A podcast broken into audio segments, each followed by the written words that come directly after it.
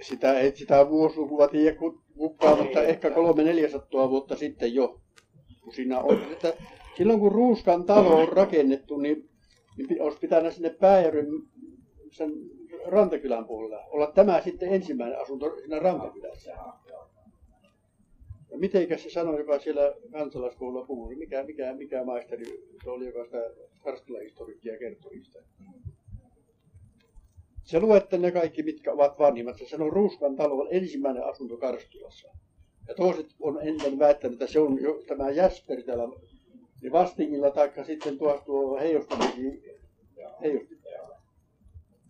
Ja siinä puheessaan kyllä sanoi, että ei ne ole, vaikka on niin luultu.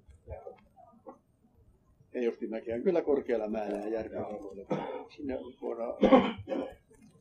Ja vanhoja talojahan ne on. Ja sitten monet pitäneet, että Möttölä on vanhi, mutta Möttölä on erotettu Vertalasta. Vertala on kyllä isäkin, niin. Vertala on vanhi, mutta niin. Haluaa se nyt näin tulla esiin. Niin. Niin. Isä on näissä meidän tohtori Jalakasen kanssa näitä tutkineita asumuksia. Mm-hmm. Ja täällä Takkalassa on poikkeuksellinen näitä keskusteluja. Isänä vedän muistoja merkittinä näitä. Niin. Tuo Rapola, kun se aikoinaan taas niitä Hämeä. Niin. Silloin se Häme, Rapola, tämä Häme-kirja, siellä on vielä isän haastattelua. Jaa. Se ei olisi ollut käsiin, mistä meillä oli kyllä aikoinaan, mutta en tiedä minkä ei häviä. Niin. Minä en ole varmaa muistiinpanosta, ketä sillä on töissä, kun se asutti sitä Myllysuota. Olen ottanut ylös viime vuosisadan lopulla, minkälaista väkkiä isäntiä ja emäntiä asuu Rantakylässä. Talojen nimet ja minkälaista mielipidettä niillä on missä. Mitä ne tuumasi, kun ensimmäinen separaattori meijeri otettiin ja minkälaista toimintaa tänä pitkun ensimmäinen liittokunta tuli. Siinä on kaiken kyläväet kahtomassa ja ihmettelemässä. Minä en muista, mistä se piti hakea sitten se, joka osasi niittokoneen panna käyntiin, kun ei ollut yhtään, joka uskaltoi panna käyntiin sitä. Minä muistan, ja 1910 meidän kylään tuotiin ensimmäinen niittokone. Minä olin isän kanssa kahtomassa sitä. Minä pidin isän sormasta kiinni, kun mentiin sellainen metsätietäkin välillä. Niin, se on minusta niin ihme, että kun hevonen jaksoi vetää sen ja se kaskas heinän niin hyvin, se on niin ihme. Kyllä ne raskaata on vetteenä, kun ne on semmoisia. No, mutta se on Takkalaan, kun ensimmäinen Ospo oli. Niin. Vanhaisaan, kun kyllä isäntänä. Mä semmonen pahainen poika, niin kuin tuo Jyyseni sanoi, tapainen poika. Ja kun minä olin mielellään rumppasin sitä monelta, kun ihmiset on katsomaan, niin minä en voi näyttää, miten se selviää ne vielä. Tuoset varotti, että se on sopuolta, mutta vanha sanoi, että antaa vaan pojan. Se on piivonen mieto. Sinä teriä olette, jos normat teriä. Ei hevosta ollut paikallaan, se on vaan. Niin, mutta jos itsekin pyöritti siinä, niin... Siellähän meidän, ei se ensimmäinen niittokone ollut, niin toinen lähti kahtelemaan sieltä rasvaamaan teriä ja toinen samalla pyöritti, niin sormilla poikki. Yksi vaan varpaansa sinne ja... Vaarallinen se. On valuurata, niin siellä ne pyöräkin. Niin. Ja sitten se viputanko, se on liipotintanko, se on raava. Antoisia kytöjä ajettiin, niin hän katkesi aina sinne.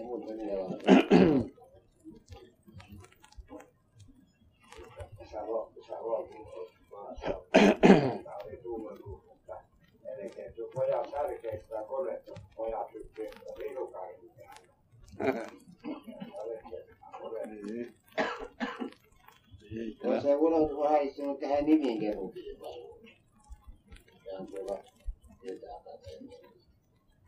Minä niin siinä on kaikenlaista, minä tiedän, onko... Siinä on niin paljon laitteita sinne aikoina, että no ainakin 15-20 vuotta 3-4 eri paikkaa. Niitä tulee, kun minä en tiedä mistä, niin saa tietää sitten aina tulee uusia ja uusia. Mutta ne on semmoisia, kyllähän sitten joskus on vaikeatakin, että pitää vähän kysyä vanhemmilta ihmisiltä. Mutta siinä on, että ne muistaa kaikkia tietää, mitä ne kysyy omalla muistilla. Pohjasmaa Elsa on hyvä muistili, siltä minä kysyn usein. Se tietää kaikki sitten. Minä sinne lähdin tuollaiset päättyjätä. Sun muinasteinen toimikunta taas saisi sanastia ja yliopistoon. Mikä lisää? Tieteakateenkin. No niin, no se on joo. Ja kun päätin, niin minä ja ennen kuin mä kysyin niitä korttia, että minä kirjoitan vaan niitä, mitä minä muistin, että minä tiedän. Sitten kun mä lähetin, niin mä kertin, tässä on muutamia semmoisia, että minä isältä puhuu. Painitko vielä esimerkiksi semmoinen kuin vittu tiiläkin. Niin ja siinä pitää sillä murteella sanoa, vaikka on kuinka roskainen sana, mitä käytettiin. Kaikki nämä naisten ja miesten sukupuolielimet siinä ei sanonut yhtään koristella, pitkä aina justiin miten sanottiin millekin. Kaikki, me tarkoitan, kaikki selostuttu saa, että ne jää ihan pelkällä nimellä. Niin, entinen mies oli tehnyt uuden mökin ja se oli sattunut sellaiselle pienelle mäkinyppyrälle. Niin sitten kyläluvulla tuli kysymys, että mikä sen paikan nimi on. Se on Pillukinka. Mä? Pillu poimi. Kinka mä kylläkaan. Joo, kyllä. Kinkamakin menis. Ei kinka mä kylläkaan. Ja heillä nimiä on. Mätti nimi Pillu. Ei, joo. Kun sitä ei ymmärrä. Sitähän kysyy kerran, että kuinka monella nimellä sitä sanotaan niitä naista ja kuinka monella eri nimellä miestä. Ja piti sitten selostaa kaikki, miten, milläkin sanotaan. Minkälaisena sanottiin lapsena, miten sitä aikuisena, miten vanhana. Ja piti kaikki sanoa sillä nimellä, mitä on kuullut sanotaan. Ja silloin se tulee asia pohtettua ihan tarkkaan. Täälläkö se on se... Vai Kiminkilä, se on se perseaho ja Pyrävikkilä. Pyrävikkilä on tuolla Kiminkilä. Siellä se on. Se on Helsingissä hienoa herraan pöydässä, kun ne puhuu. Yksin on innokkaita metästäjiltä aamukilaisia. Se on sitten esittänyt männiköön, että kettua ehti. Ajettiin tyräämään tämän perseaho ja sitten minä, mikä se sitten, se on 3-4 aina mä niitä paikkoja. Ja niin se menee, että äityy tuonne. Joo, oikein minä. No hyvä. Vaan se Ylkömäellä on se joen puroperkaat, se on persepuroperkaat. Hiljan kuppilassa sitten oli kuvalehdessä, oli siitä mainittu. Hilja meidän ruveta sitä Suomen tasoa.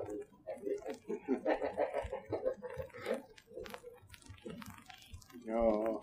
Se on muuten paljon rikkaampaa ennen tämmöinen erikoisemmin kuin nykyään. Se on pois. Ja pois.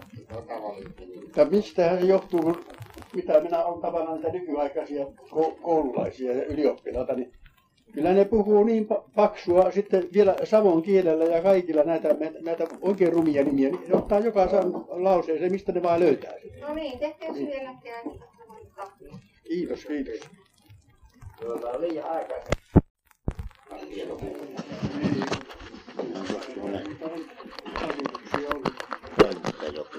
Sieltähän ne sitä arabian korjauksilla venäjästi aika mennä piihoisille. Siellä on vielä näkökulmia.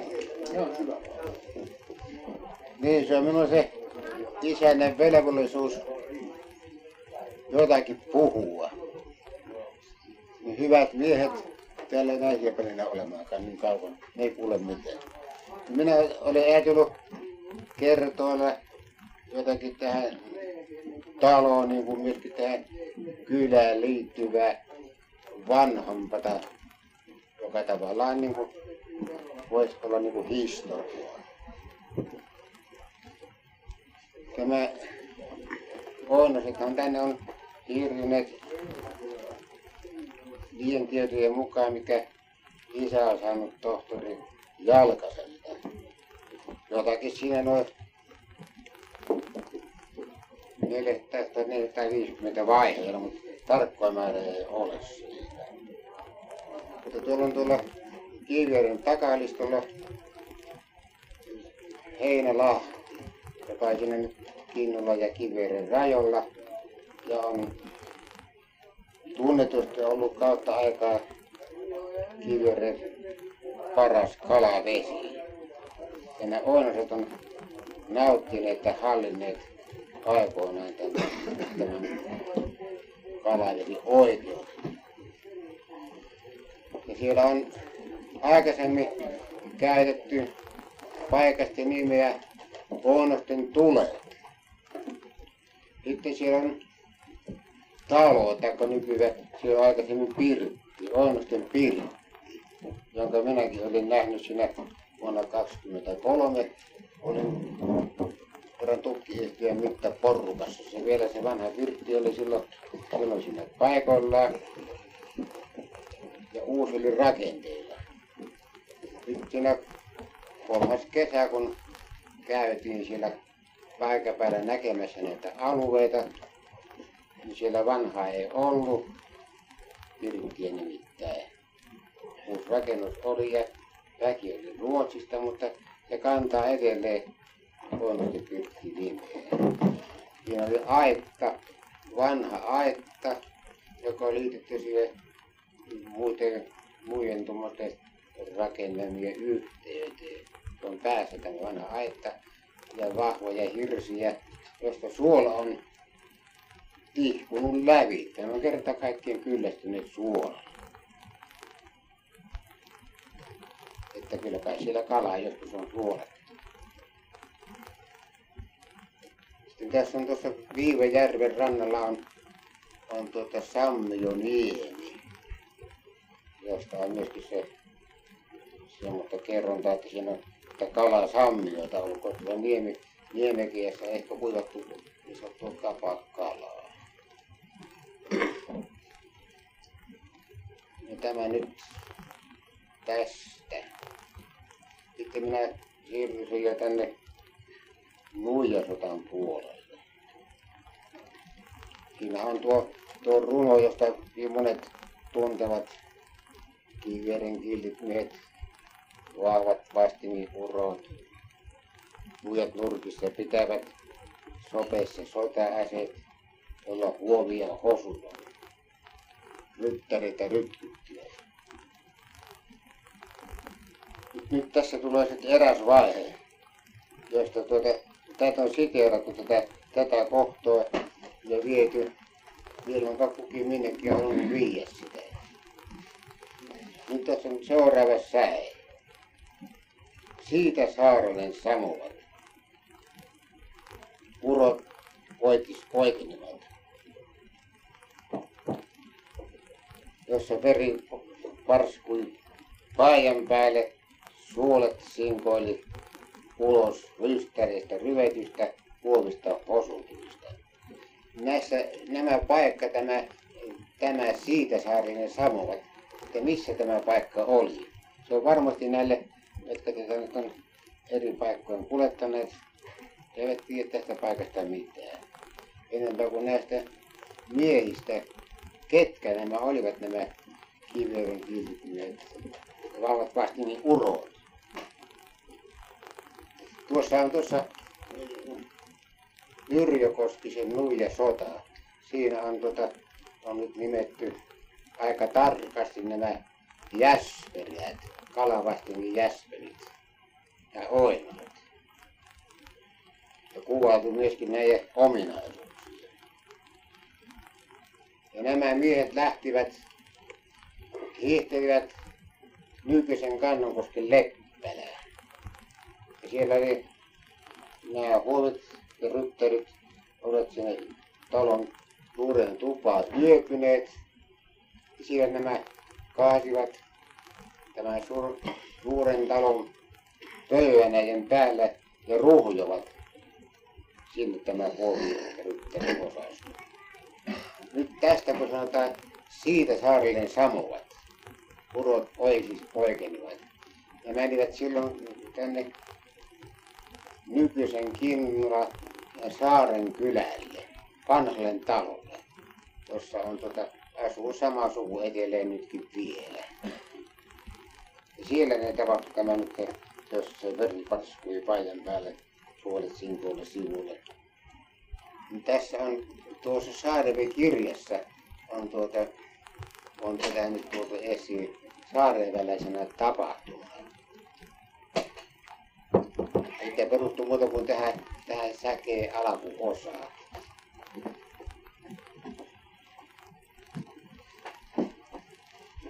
Tämä nyt tässä kyllä ehkä nyt selvästää tämä nuijamiesten lähtö, kuinka ne lähtö, että mitä ne tekivät siellä. Tämä on varmasti monille tietämätön juttu. Minä tässä soittelin viime päivänä tuolle maisteri Kalliolle, joka toimittaa tätä nykyistä Suursaarelle historiaa näistä kaikista käsitteistä. Mutta hän yksi omaan käyttää vastingin kohdalta kalavastinkin nimitystä eikä mitään muuta. Se on niin kuin tattarisuo juttu tuo nykyinen vastinkin sekaisin. Sitä ei kukaan tiedä missä milloinkin ollaan. Milloin se on, mikä on pientä vastinkia, mikä on vastinkia, mikä on ahoja ja edelleen. Tämä on tätä vanhimpata nyt tämmöistä näkyvätä historiaa, mitä huonosti kohdaltaan. Nyt minä olin tänne vähän tuonpannut jotakin tänne, mistä minä alkoisin niin jutella. Tässä on nyt mitään merkkiä jäljellä menneestä asutuksesta. Tässä on tästä Oinolan kohdalla, kun tässä on niin monia raunioita löytynyt nyt kun tässä on asuttu, jotka totistaa sitä, että tässä on monia tulia ollut. Tuossakin tässä maantien alapuolella, kun siirrettiin kiviä pois, mutta raunioita ei siellä paljastui vanha talon pohja, jossa oli savutuvan kiuas. Ja se vielä oli siellä kamara alla nuo ne pankkopuut. Onko se tuolla edessä tuossa? Tuossa on sitten nyt oli mun löytös, joka on joku vuosi takaperin, jonka minä löysin töitä tehessäni semmoisen joku hautapumppuun viittaavan kummu. Manulihan me näette kyllä juttelin kyllä aikanaan. Ja siinä oli semmoinen vesurilla, kun pitkätä vesurilla, että se on kumisova ääni kuullut sieltä. Minä ajattelin, että se on lähelle kiviä siinä, että se kivi kumisee sinne. Niin pitkätä vesurilla voi sitä kalakutella, niin se kumina ääni jatkuu.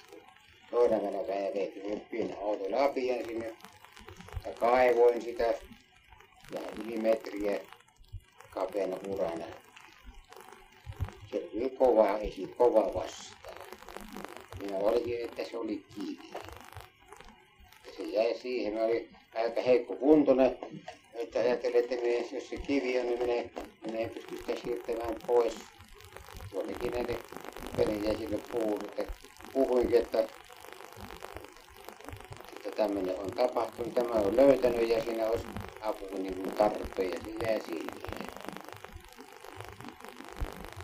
Sitten minä sain tuon historiallisen, Suomen historian käsikirjat, jotka on toimittanut Korhonen.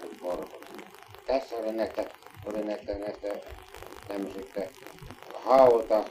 hautaustapoista ja tavoista ja näistä tämmöisistä merkeistä, niin kuin tämäkin oli. Ja tästä minä tulin siihen päätelmään, että se esine, mikä siinä oli, se oli kilven kuva. Se kuvi, minä sitä kohduttiin. Nyt minä otin sitten vieraan miehen sinne matkaan. Mä olin tästä nähnyt tästä kirjasta näitä viitteitä. Mutta ei ollut mitään kovaa enää vastassa. Todistaa sitä, jotka on niin paljon älykkäitä, jotka ovat vihiä ja veivät sen, mitä siellä oli. Tästä voi mennä hyvinkin paljon arvokasta ohi. Tästä minä olen kirjoittanut keskustelun museon yhteyttä. Ne kävivät katsomassa tämän jälkeen sitä. Nyt se on edelleen sitten kansallismuseo ja muinaistieteellisen asiana hoitaa tätä asiaa eteenpäin. Ja olen koittanut kiirittää, koska minä olen löytänyt tämän tapaisia lumpuja, jotka viittaa tämmöiseen, niin kuin siinä lähellä oli polttohauta, koteen näköinen. Ja se oli tuommoinen noin ehkä 3 metriä pitkä ja noin 1,5 metriä tai vähän yli leveä. Tätä kun samaisen kuin miehen kanssa, joka me täällä käynyt kahtomaan, niin tutkittiin myöskin tätä, mikä tänään on. Kyllä kamarakerros, kamarakerroksen alla kivikerros, kivikerroksen alla tuhka- ja hiilikerros. No pengottiin sitä alla olevata vanha pehmeätä multaa, mutta ei sillä mitään voinut ollakaan, koska se poltettu oli yläyllisemmin. Tätähän on vaikea sanoa, näitä tämmöisiä polttohautauksia, ne on hyvin vanhoja ja eri aikoina eri tavalla suoritettu. Näitä on tämmöisiä, vieläkin näitä tämmöisiä kuntoja. On mulle tarjottavana tutkijoille. Mutta ehkä joskus selvenee näitä vanhimpata historiaa.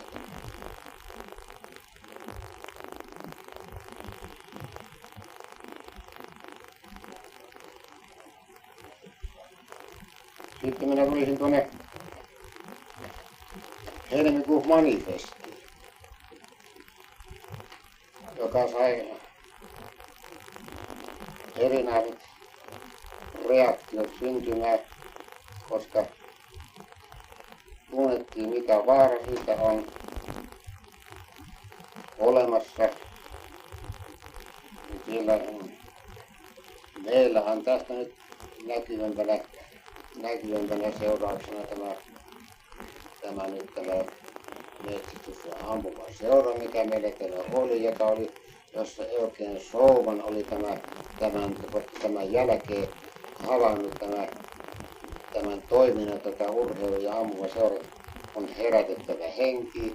Ja hän teki tässä nyt tämän uraauurtavan perustamisen aivan yksinäisenä sellaisena, omilla varollaan, ehkäpä hänen kenraali isänsäkin häntä auttoi. Ja hän ensiksi, kun tuli, hän oli tuo Helsingissä tuo ampumaissa, oli Petäsrankoson, oliko se tuo taloudenhoitaja muistaakseni. Että hän oli täällä Oulunkylän tämä rata, jossa hän kulki harjoittelemassa. Ei silloin tietysti ollut vielä mielessä mikään poprikohdin ampuminen. Tämä ampumas toiminta heräämään maassa. Ja hän päätyi ensi aluksi näihin amerikkalaisiin 5 kivääreihin, jotka olivat 15 kertaa laukia. Korkein kantavuus on 300 metriä. Ja tästä oli isällä myöskin on kuvernarin lupa vuoteen 1904 tällaisiin aseisiin, jotka on tällainen halvasekin. Nythän huomasimme on liian heikko ase sitä tarkoitusta varten, mitä me olemme näitä joskus voitaisiin tarvita. Nythän tuli päätelmissään siihen tulokseen, että ruotsalainen Mauser-kivääri on kyllä sopiva. Nyt näitä alettiin hankkimaan näiden seuroille ja ne kulki pääasiassa Stockmannin kautta. Näin tuli sitten, tässä on aika pitkä juttu. En viity tässä toiminnassa kuinka paljon tätä aikaa tässä viettiin. Mutta myöskin tämä Mauser-kivääri oli myöskin tullut isäaseen. Tänne kun perustettiin tätä ampumaseuroja. Oli Haaparapaa Raivio, joka oli tämän, jos nykyisellä kielellä käytetään, tämä niin toiminnan ohjaaja. Hän tuli sitä ohjaamaan tätä toimintaa ja hänellä oli tällainen mauserikivääri. Nyt hän hankki isälle myöskin tämän. Tässä oli nyt tämä joka liittyy tähän puoleen. Tässä on pitkä juttu tästä sohvallin toiminnasta, mutta se on liian pitkä, se kestäisi vaikka paljon aikaa. Mä oon ottanut kyllä kirjoittanut kaikkea näin uudelleen. Tai vähän puhuu, niin se kuivaa tuo suuhun. Kaksi kertaa. Joo. Mistä mä en tiedä? No niin, tämä. Sitten minulla on eräs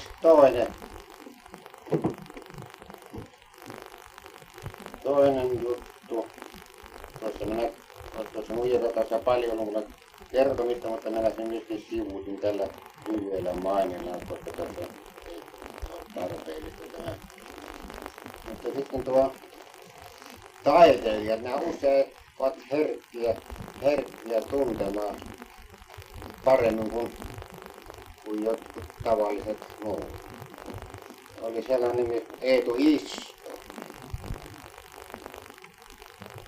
jonka taulu hyvin monet tietävät, ehkä kaikki sen hänen taulunsa hyökkäys. Mutta on ehkä monia, jotka eivät tunne tämän taulun syntyvaiheita.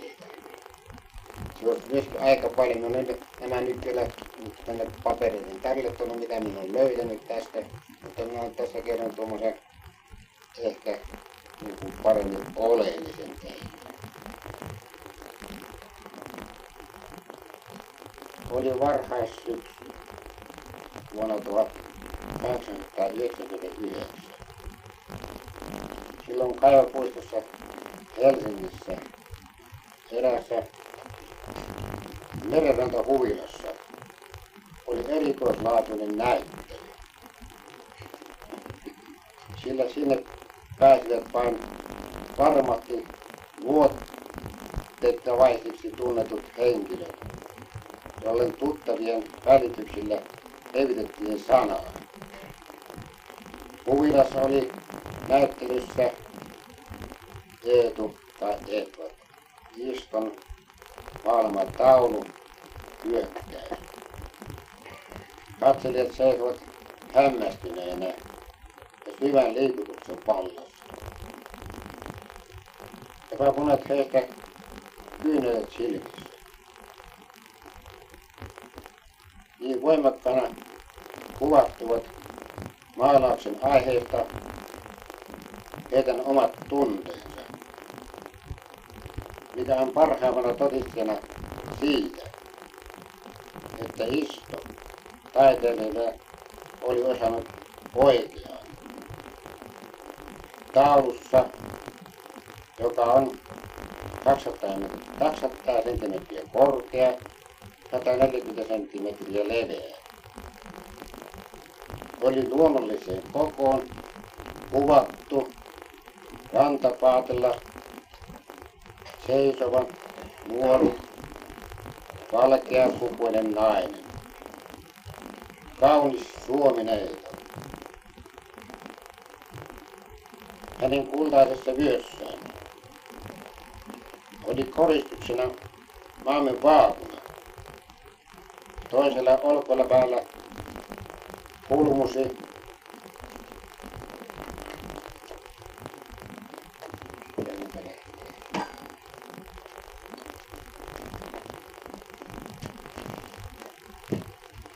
tuulessa sininen liina.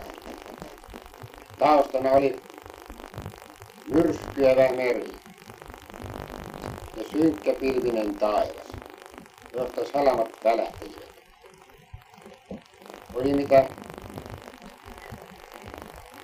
Oli hirvittävä kaksipäinen Venäjän kotka, jonka siivet levällään ahdistaa neitoa riistääkseen tämän käsistä suuren lakikirjan leksu. Kotka on jo iskenyt terävät pintiset kirjaan, sitä repien ja uhkaa käyrällä nokalla myös neitoa, mutta joskin tämä katseesta kuvastuu synkiä tuska ja samalla on uhmaava, peloton ja voiton varma. Jännittyneen lihaksin, vartalo kimmoisena, notkeana ja lujana kuin teräs. Suomen päreessä oleva neitonen puolustautuu rohkeasti potkaa vastaan. Paatella on uhrilamppu kaatuneena. Se liekki palaa enää vain heikosti, mutta taivaan rannalla pajastaa kapea, valojuova entenä taistelun onnistuneesta päättymisestä. Neiton ääriviivat muistuttavat Suomen rajoja, kaksipäinen Kotkaan hyökkäävä Venäjä. Tässä on mulle pitkälti vain tämä, mikä tässä oli asia oleellinen. No tuossa nyt tuo, mä vaidin tuolta ampumametäisyyden ampumaseurasta. Niin tässä nyt ehkä sen nyt vaikutus kuvastuu myöhemmässä vaiheessa. Tässä on 5.5.16 numero 783. Erittäin salainen.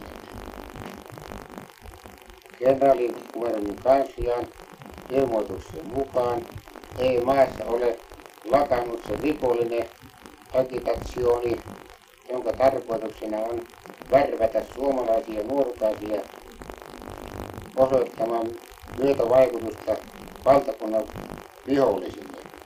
Sen lisäksi on olemassa tietoja siitä, että tällaisella agitationilla harjoitetaan urheilu- ja ampumaseuraan jäsenen keskuudessa. Tämän johdosta tulee poliisiviranomaisten ryhtyä tarmokkaisiin toimenpiteisiin agitationin paljastamiseksi ja heidän toimintansa lakkauttamiseksi sekä sellaisten henkilöiden selville saamiseksi, jotka ovat antaneet agiteerata itseään. Ollen erityistä huomiota kiinnittävä yllä mainittujen urheilu- ja ampumaseuran johtajiin. Tämä oli kenraalikuvernin kansliassa annettu myöhemmin osasta, mitä jatkuu tässä tuolla ennestään. Tämä on nyt kyllä oleellinen.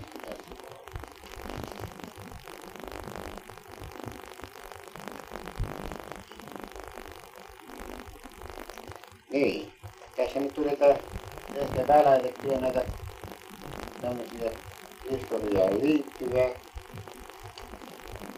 mutta on usein ollut kiistellään noita, kuka meistä on vanhin tai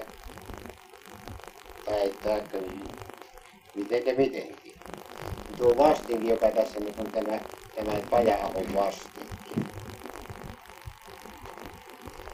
Tiedättekös, moniko heitä tietää, mitenkä se löytyi tämä vastinkin Kaskimaa. Tapahtui tällä tavalla, ne Ounoksen sijat olivat, ennen olimme semmoisia maaherroja, ne semmoiset harjassijat, pitkäkärryt, mitkä tönkivät maata ja ne kesällä kun laitumilla väin, niin kuin sanottiin, niin kuin vallan metässä. Nämä sijat joutuvat sitten hukkaan, ja ne ollutkaan niillä alueilla, missä ne otettiin olevan. Ja nämä lähti sitten jälkien seurailemaan, ja ne päätyi tänne nykyisen Kurkka-ahon tienolle, jossa on semmoinen suuri lähe. Nehän vanhat sijat olivat kovin rypeämään tämmöisessä paikassa, mistä saatiin kesälämpimellä virkistyttä pintaa. Ne tönkivät näitä maita on, täällä onkin hyviä kaskimaita. Täällä alkoi viljelemään siellä sitten kaskiviljelystä aloin. Tämä ei ole mitenkään loukkaus vastinille, vaikka sieltä sulle. Ei varmaan. Oliko se semmoinen... Nyt tässä on tässä näissä kylän asukkaissa, niin näissä niitä rupeaa suuremmin runoilemaan niistä, mutta ehkä yksi piirre, mutta tuossa kaivuudessa oli tuota näitä onosia veljeksiä, oli tällaisessa yöllä 6 veljestä. Niistä on semmoinen lausuma olemassa, että nelikko meni viikossa suolakalaan, mutta kyllä paskakin haisi. Kai siinä meni muutenkin ruokaa. Kyllä vaan. Kyllä. Kyllä. Mehän vielä mainittuin. Sitten tuo nyt on äsken tulee lukuolinkin kerran puhun tässä suojeluskuntajärjestö, mikä meillä oli. Se on sivuutettu niin kylmästi, että vain kommunistit tietävät, mikä suojeluskuntajärjestö on. Ja ne tuovat sen aina esiin tuolla radiossa ja televisiossa omalla tavallaan.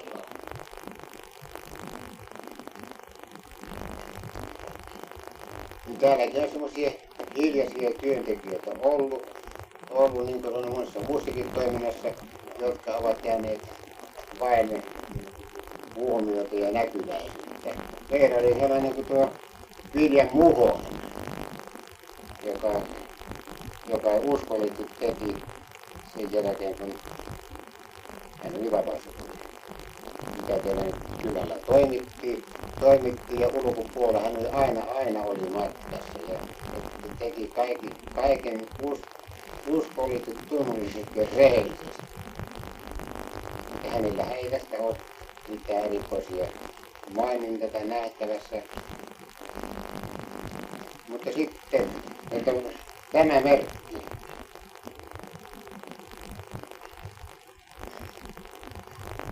Näitä ei ollut monella vapausodolla että tälläkin merkkiä.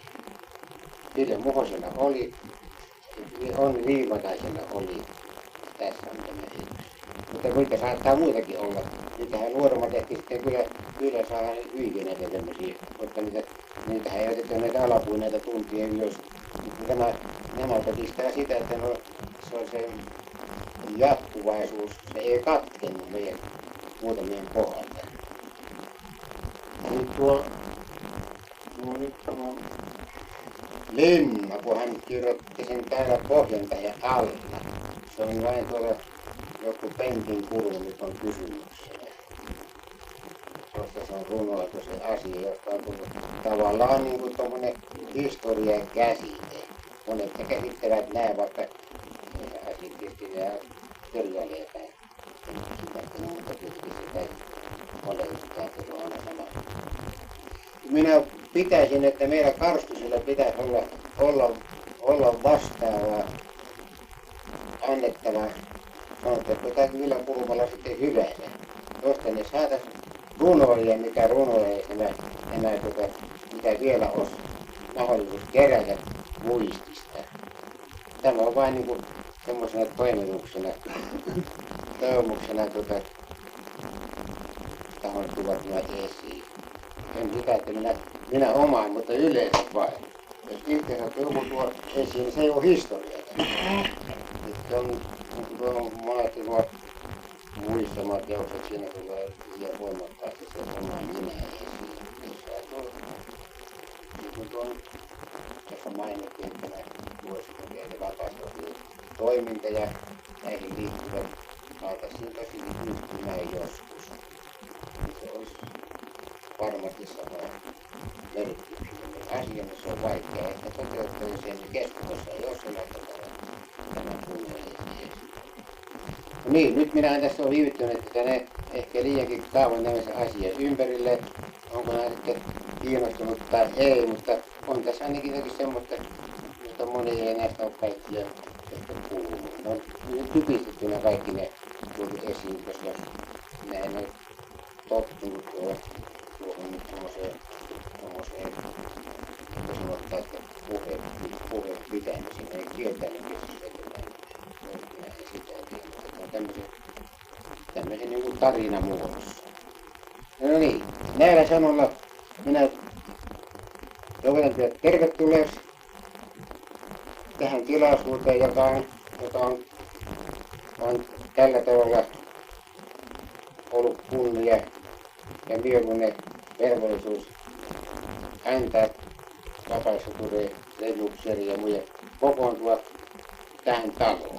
Olkaa tervetulleet.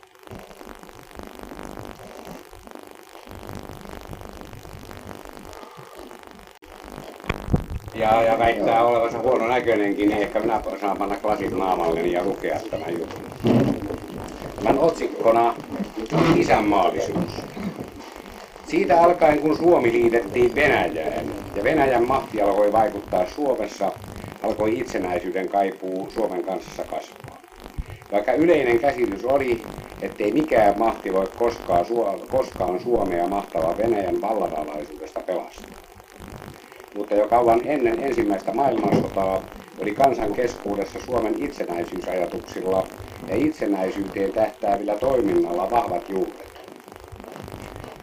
Kuitenkin vasta ensimmäinen maailmansota ja Venäjällä tapahtuneet vallankumoukset antoivat tilaisuuden Suomen itsenäisyydelle. Ja niinpä Suomi julistautuikin itsenäiseksi joulukuun 6. päivänä 1917, johon Venäjän valtaa pitävät yhtyivät siinä mielessä, että Suomessa tehdään Venäjän kommunistien vallanmukainen maa. Vaikka Suomi oli julistettu itsenäiseksi, oli se vain paperilla. Venäjän apuun turvaten alkoivat Etelä-Suomen sosialistit, eli punaiset ottaa asevoimin kommunistisen vallan kynsiinsä. Tammisunnuntaina 28. päivää vastaisena yönä vuonna 1918 ryhdyttiin aseellisesti punnitsemaan, kummalle puolelle Suomea valkoisten vai punaisten valta siirtyi. Vapaussota päättyi sitten valkoisten voittoon. Tämä voimakas isänmaallinen henki, jonka innoittamana Suomen vapaus taisteltiin, vahvistui yhä vapaussodan jälkeen.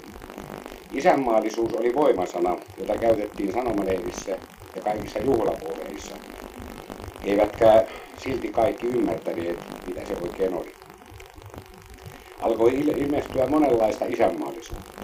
Eri puolueen ryhmittymillä oli kaikilla erilainen isänmaallisuus. Yksi sanoi, tuo ei ole oikeaa isänmaallisuutta, ja toinen, että tuolla taholla ei tiedetä isänmaallisuudesta yhtään mitään. Toisten mielipiteissä ja toiminnassa nähtiin rienausta ja korkeiden arvojen lokaan vetämistä. Isänmaallisuus oli niin kallis ja suuriarvoinen tekijä, että se haluttiin pitää yksin omana tunnuksena. Käsitteet olivat niin vääristyneet, että uskottiin kaikkien tavoitteiden olevan isänmaallisuutta. Mutta kokemus sitten osoitti, mikä on oikeata yhteistä isänmaallisuutta. Nyt on ajan mukana kaikki muuttunut. Kansanjako isänmaallisiin ja epäisänmaallisiin, hyviin ja huonoihin suomalaisiin on lähes loppunut. Olemme tulleet näkemään, että kaikenlainen kansamme jako, millä perusteella ja millä alalla se sitten tapahtuukin, on tuottanut ja tuottaa edelleen tälle kansalle vain suurta vahinkoa. Tässä kirjoittaja mainitsee muun muassa suuret lakot ynnä muu sellainen. Me teemme täällä työtä jokainen omalla sarallamme, isänmaamme yhteiseksi hyväksi. Mutta taloudelliset mahdollisuudet, sosiaaliset oikeudet ja edut jakautuvat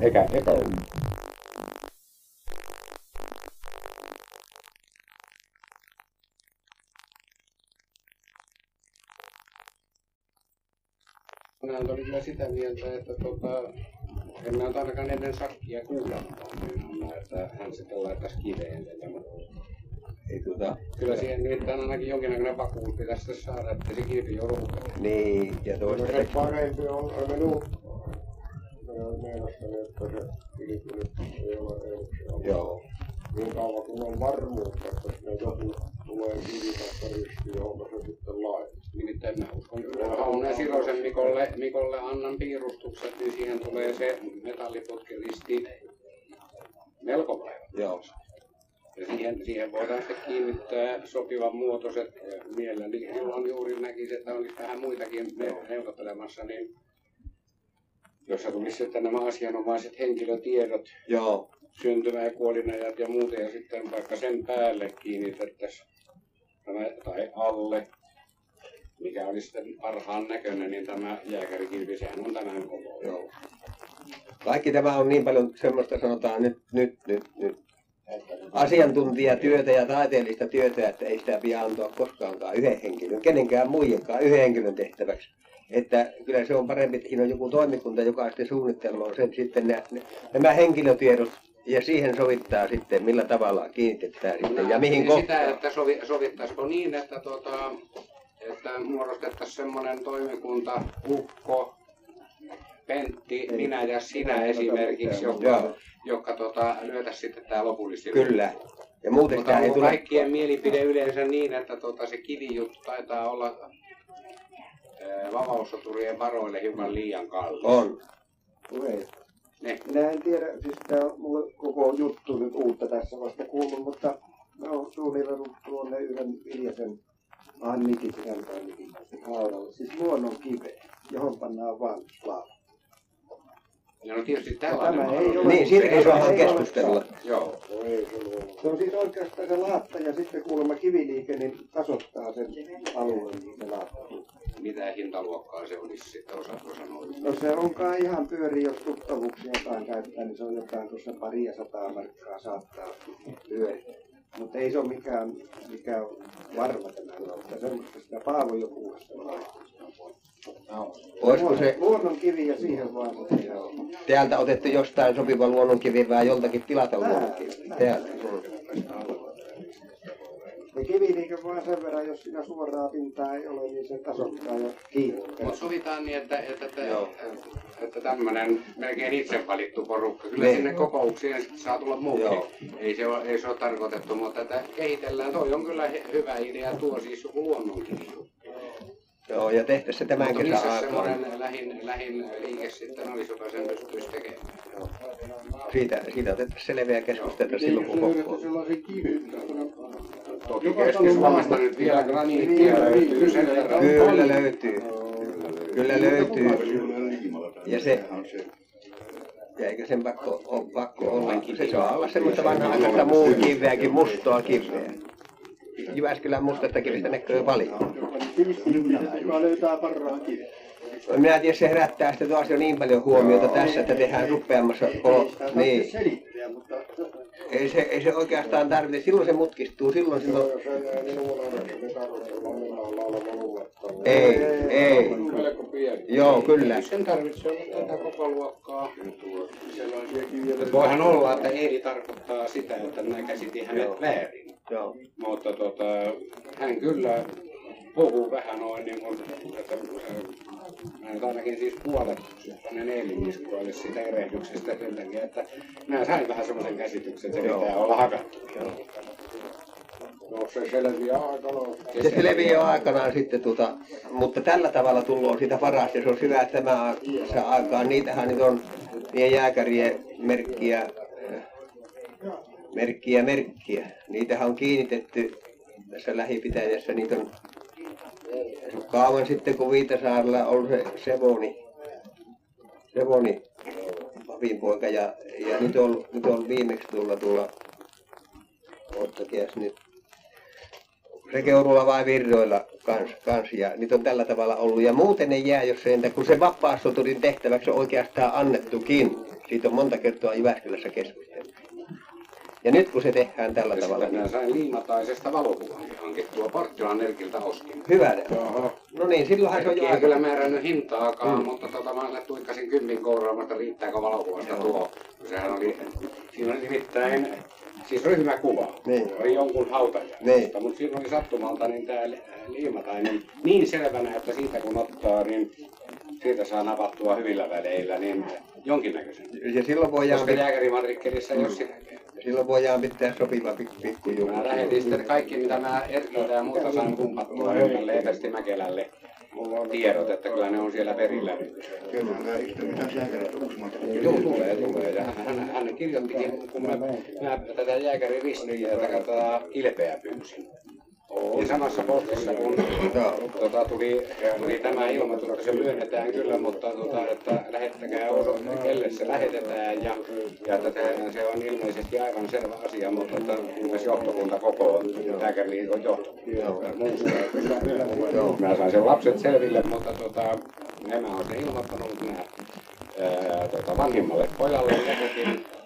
Muista nyt mihinkä oli se Kalvola tai mihinkä kirjeen, jossa mä hyvin kohteliaasti pyysin, että hän tai joku toinen lapsista niin täyttäisi ne kysymykset, mitä siinä on. Mutta siitä, koska kirje ei ole palannut takaisin, niin en päättänyt, että kyllä se perille meni, mutta ei kiinnostunut.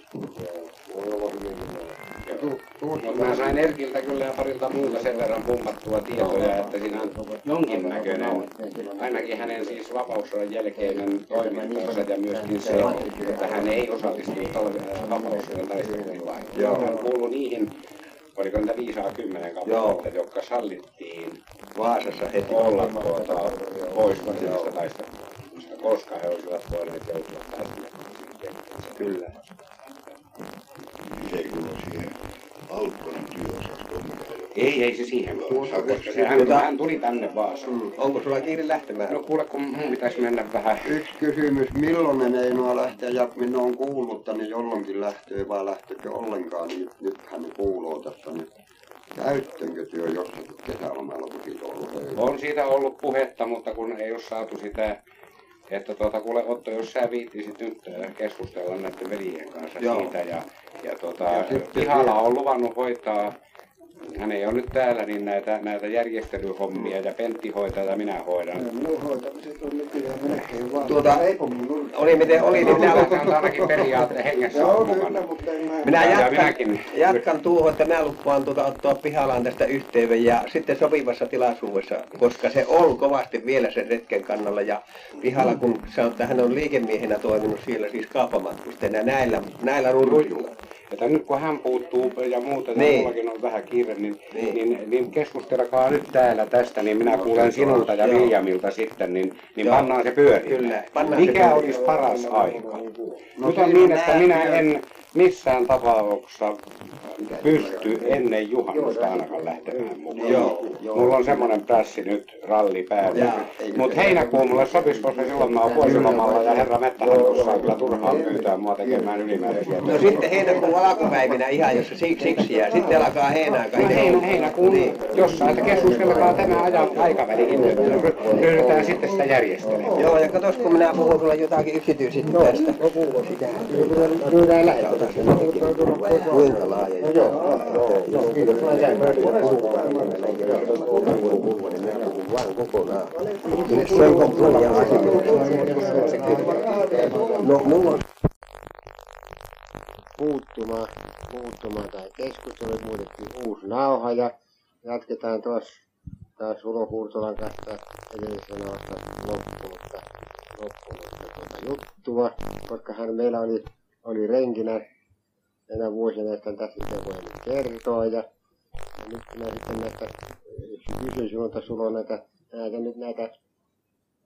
kun sinä olit renkinä, että miltä sun tuntuu näin olla palveluksessa, toisten komennuksessa ja et saanut olla kotona tai jossakin muualla. No niin, äläpäs kertoa tästä nyt. Niin, minä sain silloisena renkimiehenä, koska minä en ollut sitä renkivuosia niin paljon pitkälle tehnyt, kun minä olin tilapäistyössä aina, mutta ei vuosirenkinä, mutta tässä Oinolassa silloin tullessani 15 syksyllä sitten rengiksi. Ja niin kuin äsken oli jo mennyt sinne nauhalle, minä 2 vuotta jauhan sitten tässä tanhuilla ja aika mukavassa mielentilassa olin sitten tähän niin kuin sanotaan hallitusväkeen, isäntäväkeeni kanssa ja koko perheeseen. Sillä koskaan ei tehtävän paljon ollut niin suuri vaatimus, että sitä ei ole tunnolla voinut suorittaa ja tyytyväisen mielin sieltä palata sieltä työstä pois. Sillä pakotetta ei tuntenut koskaan eikä väheksetty siitä, mitä se työ oli, kun se oli vaan tehty tyydyttävästi kunnolla.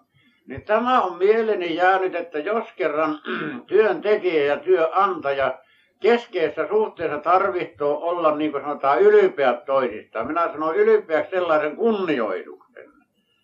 Ja Tähän päivään asti ja eteenkin päin minä aina muistan hyvällä isäntäväkiäni. He teki minulle aina parhaansa, mitä voi. Se oli palkan maksussa, mutta se oli myöskin käsittelyssä. Ja jos minä olin tehtävässä onnistunut heidän mielestään hyvin, niin eihän minä oli kuten kissa päänsilitystä tarvinnut sitä sanoiksi sanoa, mutta minä sain kuulta sen onnistumisen siitä työstä. Niin kuin tunnustus. Niin. Tunnustus aina on, niin. Aina on suorittajalle, ainakin mitä minä olen sitä korostanut, että se pitää voida toisille ihmisille antaa tunnustus. Ei tarvitse suuremmista kiitellä eikä maalata, mutta selvä tunnustus, se on se riittää rehelliseen tekijään. No, minä nyt voisin puhua tästä nyt, miten me tunnettiin tämä nyt tältä talon puolelta. Minä olen niin paljon sinulta nuorempi, mutta kun aina oltiin kaikessa työssä yhdessä ja kaikkihan tämä nyt on niin hyvin muistossa ja nyt sinun se palvelualttius. Jos sitä nyt vettä huomasit, että ei ole korvossa vettä, kun sä kaavasta silloin nostettiin ylös, niin sä olit kiirehti saattamaan uutta vettä tuppaan. Ja puuta ja kaikkea, mitä huomasit, että tarvitaan, kun äiti tässä hääräili huushollin kanssa. No luonnollisesti, sitä vähän nyt vaikuttaa, että sä olit tavallaan niin kuin perheen jäsenä. Tässä ei ollut minkään semmoista mitään erottelua. En ainakaan muista semmoista, että johonkin lähdettiin, niin sitä lähdettiin yhdessä. No nyt, mitenköhän tuo olisi? Voisi nyt ehkä nähdä hyvin paljon ajelit, kun siellä on tämmöistä teurastusliikettä, vei Jyväskylään lihaa, siinä ajelit hevosena sinne, ja kesäisin joitiin karjoja, ajettiin näitä, niin haluaisi ensin minun lukea tästä karja-ajosta vai oliko siinä niitä kukaan tätä lihakuormia Jyväskylään?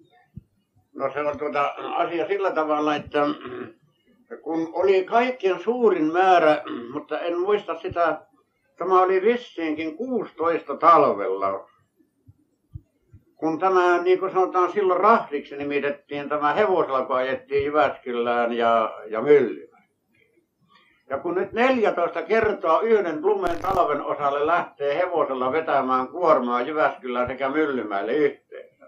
Mutta Jyväskylästä usein Myllymäestäkin oli tuotava kuorma myöskin takaisin. Mutta Jyväskylästä joka kerma kuorma tulema takaisin. Koska tässä talossa myytiinkin, ei vaan aina ostettu. Ja tässä oli karjan maataloustuotteiden toimintaa, myyntöjä osti. Ja se kaikki ajettiin kaupunkiin, mitä ostettiin, niin kuin kalaa, voita, lihaa, nahkaa, lintua, kaikkia kun ostettiin, niin se myös ajettiin kaupunkiin. Ja teurastettiin tässä Oinolan talossa. Sitä lukua minä en lähde, kun ei ole tarpeesta määrittelemään, kuinka paljon teurastetaan, mutta kun sattui parhaille, niin 3–5 mieheen saattoi olla teurastamassa yhtä aikaakin, samana päivänä, kun lihaa piti saada nopeasti lähteä. No nyt, koska minä näin paljon tien reissuja matkaan tuo talon hevosella ja niin päin pois. No mutta eväsrahaa oli nyt sitten kumminkin kaiken varalta hiukan mukana, jos sattuisi niin käyvä, että putoaisi kenkä hevosen jalasta vertauskuvana, niin saihan senkin siihen. No nyt kun minä olin tullut tuon kaupunkireissunkin sieltä ja tehnyt isänän kanssa tiliä. Sanotaan tiliksi sellaista, että tämä nyt näyttää paljonko minä olen menettänyt ja paljonko minä olen hankkinut siellä sitä rahaa. No isäntä kun lukee ne rahat ja näkee numerosta, mänöpuolet ynnä muuta, niin hän tahtoi väistää minulle aina, niin kuin sanotaan, mä et sano palvelusrahaa, mutta niin kuin sanotaan käytännön rahaa tahtoo väistää minulle, joka ei mitenkään sitoutunut siihen renginpalaan. Mutta tämä oli ainoastaan niinku uhrautumisen tähet isänältä tarjottu sitä rahaa, että minä sain tuntea, että minun täysin isäntä ymmärtää. Koska hän antaa minulle paljon enemmän rahaa, mitä minulla totesin sillä matkassa oli mennyt. Ja tämä sitoi meidän läheiset suhteet niin sydämellisesti lähelle. Että se kunnioitaisi ottaen huomioon, mitä silloin työntekijältä tulee työnantaja. Niin tätä nyt ei ihan kokonaisuudessaan voi selittää, mutta lopun kukin pankoon arvaamalla. Mitä se hyvä suhte on silloin, kun se lähtee sydämestä. Niin näin kaunis muisto on jäänyt minulle näistä tästä menneestä haltijaväistä, että sen parempaa niin usein kuin minä olin ollut ennen rengiksi tulemista, koska tämä oli muuta uittoja aika metsätyöjohtajakin tämä Oskari Takkala. Niin minä melko pikkusesta poikasesta olin jo uittomatkallakin siellä mukana, niin tämä oli pitkä aikana meidän yhdessä ja kunnioittavaa aina se, että hän tahtoi olla minun suhteeni ylpeä, niin totta kai minä olin vastapuolesta ylpeä siitä, että minä saan olla tämmöisenkin ihmisen hoivissa, joka mua ymmärtää. Niin tämmöiset on meidän sisäiset suhteet Oinolan talon isäntäväen kanssa. Minä nyt tähän sitten vielä tähän jota et sinä itsekin tämmöistä voi nyt puhua, mutta minä sen nyt tuon tässä julki, että kun isähän hän kulki tuolla ostomatkolla, kierteli tuolla pitäjillä ja hän yöllä tuli kotiin. Se voi olla minkä aikaa yöstä kulki sattui passaantumaan. Niin sinä pidit aina sitä huolen, kun sait kuuta, että nyt siellä reki meni pihaan, niin sinä olet valmis hyppäämään kohta riisumaan hevosia ja saattamaan sen talliin, jota ei muut ollut koskaan tämmöistä tehnyt. Isä ei sitä vaatinut, mutta sinä ei pidit tämän huolen.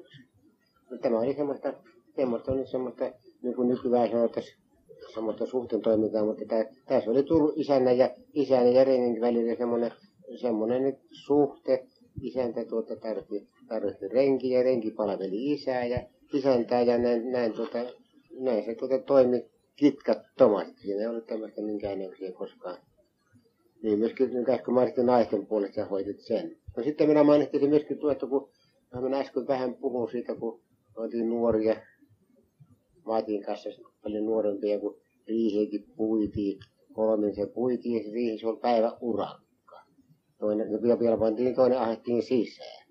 Jos oli jokin talakuoteen lähtö, niin silloin oltiin jo niin aikaisin, jopa 4 aikaa. Äiti keitti kyllä kahvia ja niin se työ tehtiin näin tällä tavalla. No, mä en tiedä, olisiko sulle tässä työjutulla erikoisemmin sinulla muistissa mitään. Tämä tuli kai tässä pääsi tämän työkunnan. Niin se, minä mieluummin menin, niitä oli maataloustöissäkin oli jonkinlaisia urakkatöitä, kuten leikkaamisesta tuolla viljaleikkuussa, koska sirpillä leikattiin. Mutta meillä nyt vähempi oli sitä urakkatyötä, mutta me ahereltiin muun muassa niinkin, että me tehtiin sen, kun me ehittiin ja jaksettiin. Mutta mitä tulee tähän nyt, niin kuin sanotaan, etenkin sen riihen puintiin, josta tuo isäntä Viljami tuossa mainitti. Se tehtiin renkitalonpoikaan kanssa, se tehtiin oma-aloitteisesti niin, että ei siihen ollut se isännän määräys, että niin aikaiseen sinne riiheen, niin kuin ennen muinoin on ollut.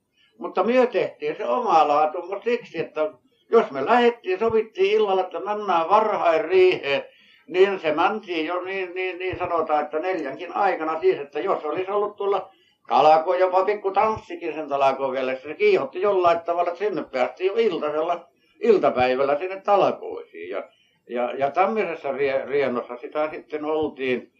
Mutta eihän tämä ollut myöskään tuntimääräinen työ, jos meillä olisi ollut sellainenkin tapa, että kuivaa viljaa koutaan pellolta pois, kuten yleistä oli, koska sirpillä leikattua viljaa. Jos nähtiin, että nyt tulee pitkän pouvan perästä sadetta, niin yritettiin lähteä ja johonkin kokoamaan viljaa joko haasialle tai pielekseen. Tällä paikkakunnalla haasioita ei käytetty, mutta pieleksiä, tai sanotaan aumaa. No rukiista pantiin myöskin kasaa siis katon alle, että saatiin kuivaa, kun nähtiin sitä sateettuloa. Mutta etenkin kun puhutaan siitä työstä, työn tahtista, ei silloin luettu tuntia, nähtiin tarpeelliseksi, että työ kaipaa sitä. Muistan eräänkin kerran, kun isäntä ei ollut kotona.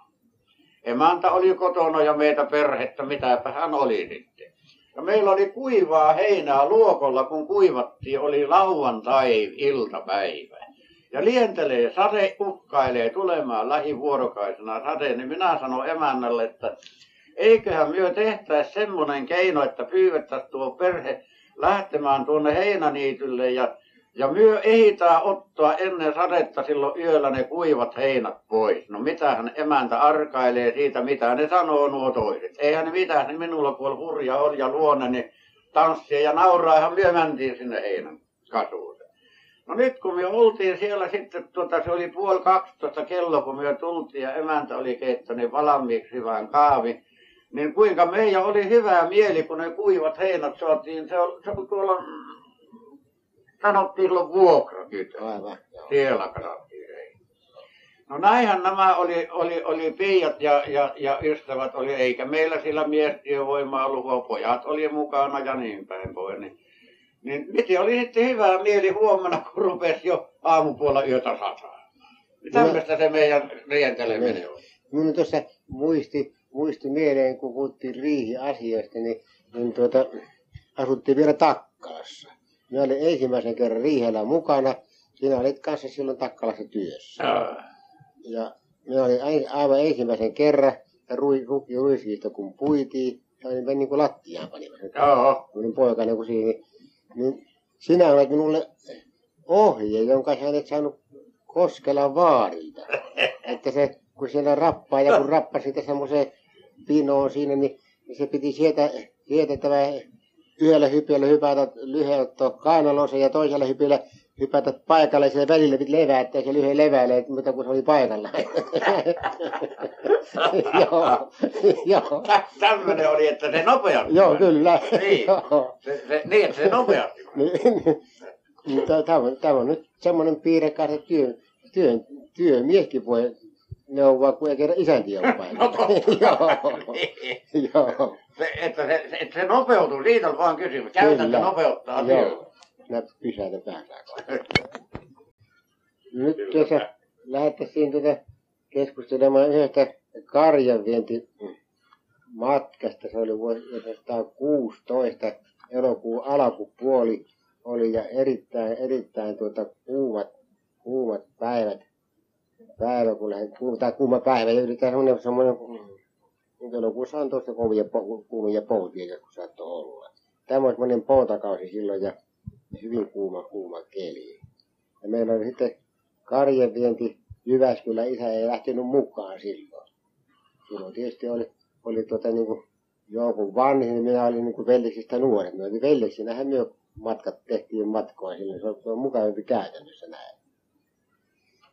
Ja tämä on semmoinen erikoisesti vaiherikas matka, joka minun vuoreen muistiin jäänyt sen kovinkin tarkasti, mutta nyt käsitellään tätä yhdestä, yksi muistaa yhtä toinen toista. Tässä oli erikoisesti semmoinen tässä karjassa harvinaisuus, että tässä oli kaiken ikäistä. Tässä oli aikaista syyskantoista lehmeä, oli semmoinen niin kolmiruohoinen härkä, joka oli navetassa pidetty vihasuuden takia. Ja tässä oli hiehoja ja härkämullia ja kaikenlaista.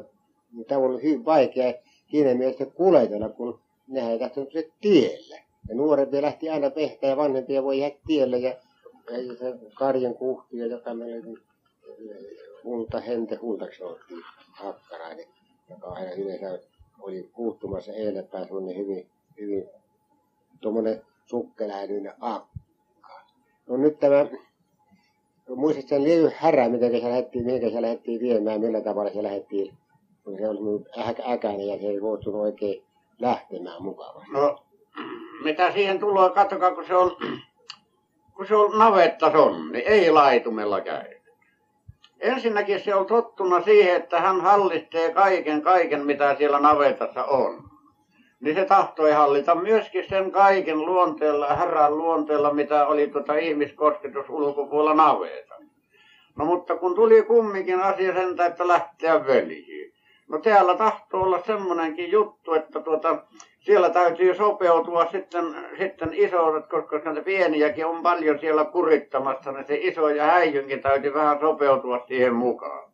No mutta jos tämmöinen suuri voimakas sonni, jossa sidottiin esimerkiksi hevosen kuorman perään kiinni, niin jos se löi hantti, että hän ei kule, niin sitä ei jaksanut hevonen vetää. Ei missään tapauksessa, kun ei se astu askelta, mutta siinä on monet syyt. Ensinnäkin härän luonne, mutta silloin kun oli herkästi heltivät jalat, koska se ei ollut laitumella käynyt, niin ne jalat kun heltyi, niin se käy sitä huonommasti kulkemaan. Niin tässäpä sitä oli sitten tektaamista, että milläs keinolla jos sen paat kuormaan, no raskas on kuumalla vettä siinä kuormassa. Ja näinhän sitä männää, mutta alakuussa, kun lähdetään nyt sitten niihin sonnien kanssa, kun niitä paljon on, sanotaan, että niitä voi olla 10–30 eri aikoina, miten karjossa, miten sattui. Ja jos näitä nyt pantiin noin niin kuin kymmenkuntakin sonnia lähtemään yhtä aikaa sitten tälle elämän tarulle, kujalle, maantielle, ja siellä kun lähtee tämä hiastuneet mullit sitten kilpasilla sitä, että kenenpää korkeammalle nousee, kun yksi on noussut ensinnäin sitä, että siellä voi puolikymmentäkin olla sarvet pystyssä. Ne on silloin melkein kaikki sarvipäin. Niin se oli komeita riviä, kun niitä oli jo puolikymmentä, jopa ylikin yhdessä rivissä tosiaan. Niin se on mukava katsoa, mutta eihän silloin joudettu eikä kameraa ollut mukana ollenkaan, että silloin kuvansa. Joo, niin kuin Iso-Kaala sanoi, että olisi tuomasti jutaa kirkollenkaan asti. No niin, siinäpä oli jo ihminen, joka heitti vitsiä sinne joukkoon. No, tämä lähti täältä, kun näin tapahtui ja sitten tätä monenlaista karjua, niin se oli meillä jatkuva tai juoksua. Ne olisi yhdessä kerran aikaa, niin on aina metässä. Ensimmäinen päivä voi olla perekkiä seikkaa. No niin. Nyt kun tultiin tähän Heinäjoen mäkeen tässä Humpita Kalamodin menevälle tielle. Ja siinä oli tuo juoksuhaatatyöt, siis nämä ryssävallityöt käynnissä. Ja se oli maantien alalta kaivettu vallityö, jossa oli tehty kunnes silta, mutta ei ollut sitten kaiteella tarpeeksi suojattu. Ja tässä yksi mullimänna muljetti sinne juoksuhautaan. Sitä veitettiin pois siitä. Niin tässä tämä, ei niitä voinut pietellä sitten tiellä, kun meillä on vähän väkkiä muutenkin, niitä ne levisi sinne mehtään ja nevalle. Nyt kun näitä haarattiin sitä kasaa ja ne suostui tulemaan pois sitä kaikki, niin tämä myöskin tämä liitun kolmiruohoinen härkä. Mutta siellä on ne rimpioja siinä maantien varressa, tämä härkä painoi siihen rimpiojaa. Ja no siinähän meillä vasta työpaikka tuli, kun saatiin se pois sieltä. Nyt tämä koko karja hävisi taas jälleen sinne suolle ja siinä taas juostiin. Ja siinä oli Onnella Oskari taas olla mukana hyvä juoksija kanssa matkassa. Ja no nyt tämä hajosi sitten sinne pitkin nevoja ja siinä yksi mullihan meille jäi. Sitä ei enää voitu lähteä kahtelemaan, joka sitten oli kulkenut ristimäkiä, josta myöhemmin löytyi. Meillä nyt vienyt tätä eteenpäin ja tullaan sinne nyt Kuorenharjun tienoille, jossa on männikkokangasta. Täällähän se sonni. Sonni rupesi vähän semmoiseen kapinaan ja pänttäytyi männyjuurille mahalle. Ja muistatko sinä miten tässä meneteltiin? No tässä täytyi tehdä se semmoista, koska kuuma oli se ilma ja aika ja heissä tahtoo tulla väsymystäkin. Mutta tässähän oli juonikin tässä suuressa sonnissa oli juonikin, mutta oli siinä väsymystäkin. No viimeisenä keinona, kun ei enää mitään, eihän sitä nyt ruveta piiskaamaan eikä teurastamaan siihen piiskojen kanssa, niin kaiken parhaaksi huomattiin sellaista, että ottaa mahdollisimman kylmää vettä, mitä ikänä voi kaivosta saada. No sitäkin näihin uupunoihin päälle valaa, mutta kun ei enää sitten koko kroppa, ei muuta, mutta kun tiedetään siitä, että sonnikin ja lehmäkin virkoo äkkiä, jos se on periuupunut, kun kuotaan hurauttaa kylmää vettä vähän korvaa ja no niinhän siinäkin, kun korvaan koettiin tuolle mullille kylmää vettä, niin tämähän tuli järkiinsä ja ajattelin, että jospa hän rupeaa tottelemaan tässä. Mutta nyt minä en muista, että niin myöhästykö tämä vai kerkisikö tämä meidän samaa völjyä siitä se sonni vai? Ei, kyllä se jäi siihen. No niin, sitä lopussa koitettiin potkia munillekin, mutta se oli yleensä arka, että niitä lähti liikkeelle, niin kuitenkin hän makas vaan ei saatu lähtemään, vaikka se päätään pyyritteli siinä. Ei muuten jätä siihen. Niin ajettiin Kalamarin siihen Eeron talolle ja siitä saatiin jökymispaikka ja myöskin lehmille saatiin sinne laajumissa, saatiin ne karjapannas laitumelle. Nyt täällä lähdettiin hakemaan tämä härkä sitten lyhyellä vaat, kun meillä oli, mistä meillä oli tuo matkaeväät ja hevosmies hoiteli tätä. tämä vinnattiin sitten sinne lyhyen lavolle tämä härkä. Ei tämäkään mikään helppo temppu ollut. Ei se vaan, joka yritti kovasti kyyvillä kalamaria. No sitten se yö huilaantui, niin aamulla se suostui lähteä kävelemään. Nyt jämällä jurppasi toisten mukana, ei mitään kurjaa enää ollut. Se on saanut tarpeita kokemusta. No muistatko sitten, kun jaa, no niin, tässä on kalamari, siinä on aika paljon vielä meillä sitten, meillä on paljonkin meillä juttua, kun on vallityömiehen tullut näitä ruotsalaisia, tai muista saaresta näitä rannikkoruotsalaisia. No juuri sinä päivänä tulleet siinä, ja siinä on semmoinen kuin Heikinmäen Kalle, semmoinen nyt tommoinen loismies, joka on semmoinen narrattava, ja joka kaiken ruuan kautta tuonne kauluksesta tuonne sisään, ja se vyöllä kiristetty kiinni. Hän sanoo makasiiniksi, siellä on kaikenlaista mosskoa. Hän otti kouralla ja tarvittaessa siellä ja hyppäsi korkealle. Sai jonkun lantin, niin se sanoi, että hyvä, oikeastaan korkealle. Ja ruotsalaiset sai tämän nyt sitten, tämän ilon tietä, niin kun ne hyppytti sitä Heikinmäen Kallia siinä. Niin se oli semmoinen ohjelman suoritus. No minä nyt sitten, jos sinä tarkemmin muistan, niin minä muistan senkin, kun Kalle siinä nyt huomasi siinä akkuna alla vanha taikinakorvo. Tuli turpoamaan siihen akkuna alle. Kyllä. Vahva keltainen viili siinä päällä. Joo. Kalle löysi tommosen, ennen Attilan, kenkälaatikko. Kenkälaatikko se oli, pahvinen kenkälaatikko. Niin, sillä alkoi sitten mättämään sitä ainetta siinä. No, eikö siinäkin ole ohjelma tai sitä meni sinne 10 litroja. Oli makaisimisen tavara. Joo.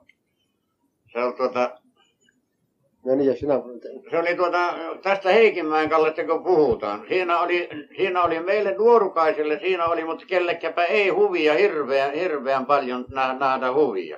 Mutta ootapas mitä nämä ruotsalaiset, jotka olivat sitten jollain tavalla, ne on hirveän arkoja, niin kuin mustalaiset on viikatteeseen, että siinä on niin pitkä sit terävä. Joo.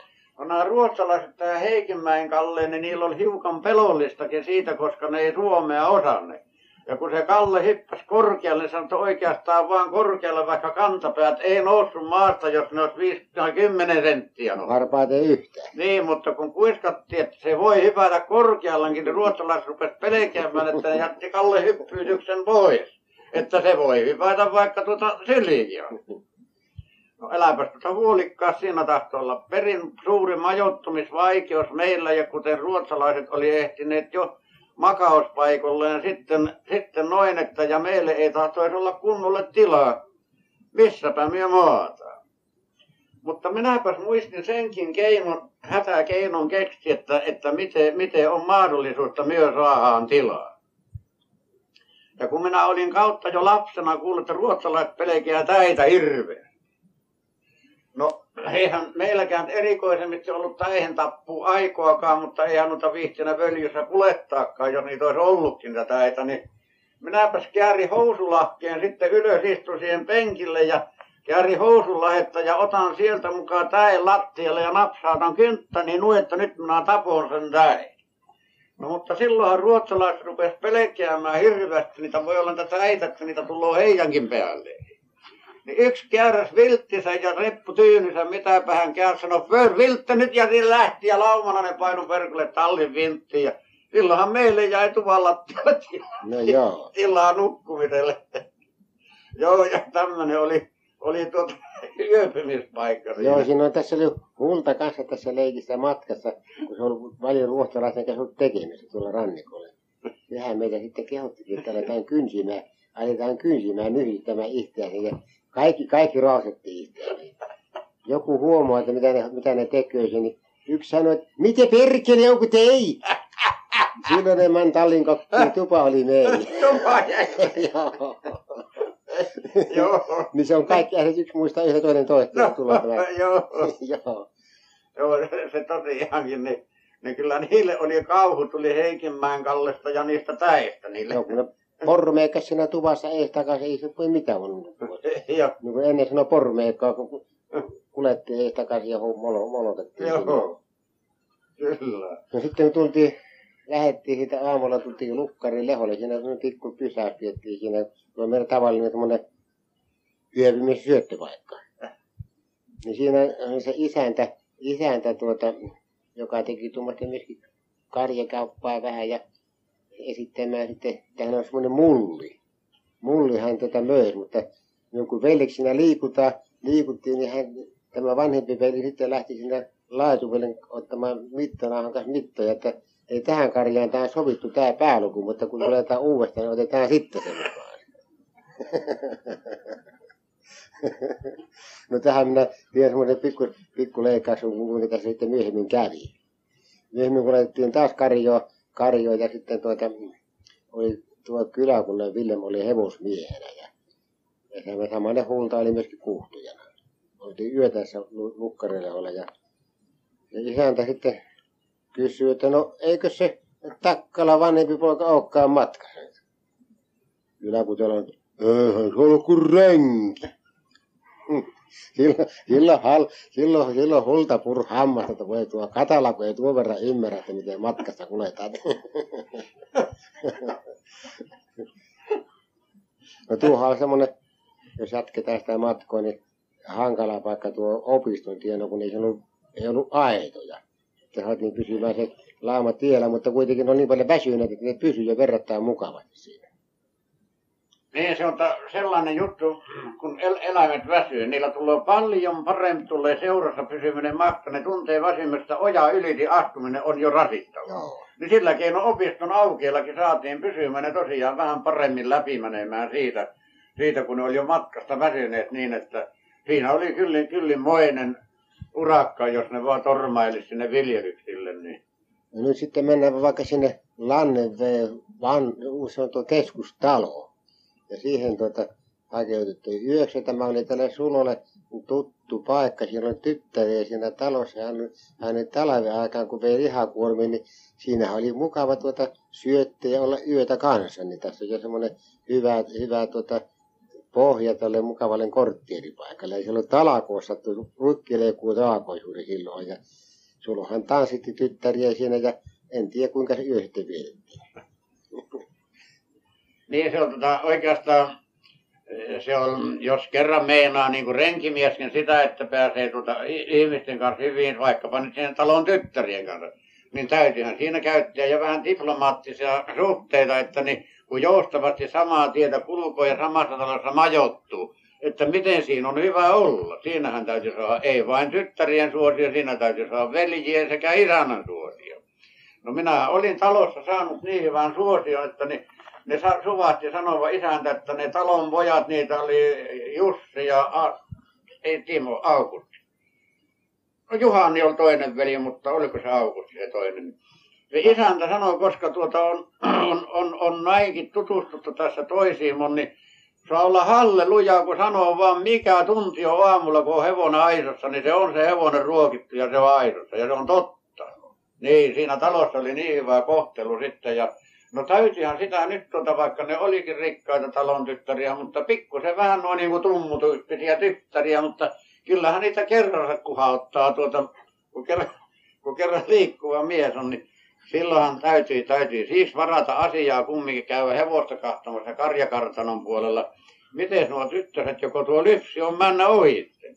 No jos sinne meni niin kuin sanotaan lypsyaikana, jolloin tytöt on hyvässä vireessä ja niin ne sanoo, no kyllähän tätä maitoakin on tässä, jos se huittaa rottaa, mutta kun minä oikein paljon sitä lämmintä maitoa ikään juonut muuta kuin imassut naiden tissistä ja sitä tulloo siitä, mutta sekin täytyy jättää joskus niin lyhyellä se maidonjuonti sen tähden, että jos se tekisi vähän niin kuin jollain tavalla vatsahäiriöitä. Mutta kyllähän minä monta kertaa kävin siinä ja hyvää eineen sain sitten emännältä kaavieineen. Mutta isäntä tuli niin lämpöiseksi, että se saattoi panna pikkusen virtua eineskuppiin, jos kerran malttoi oikein rauhallisesti juo sillä pirtu einestä isäntä tykkäsi. Ja minä kun tutustuin isäntään, niin minäpä tein sille joskus palvelun, senkin palvelun niin kuin vapaassa tai matkalle mannessa sattui olla pullonnarikka, niin siitä isännän lastiin. Niin tämmöinen oli keskustalon käsittely meillä. Mutta se renkimiesjuttu ei sitä passana ilmaista, mutta renkimiesjuttu titteli vähän tyttärinä ei vaan siinä.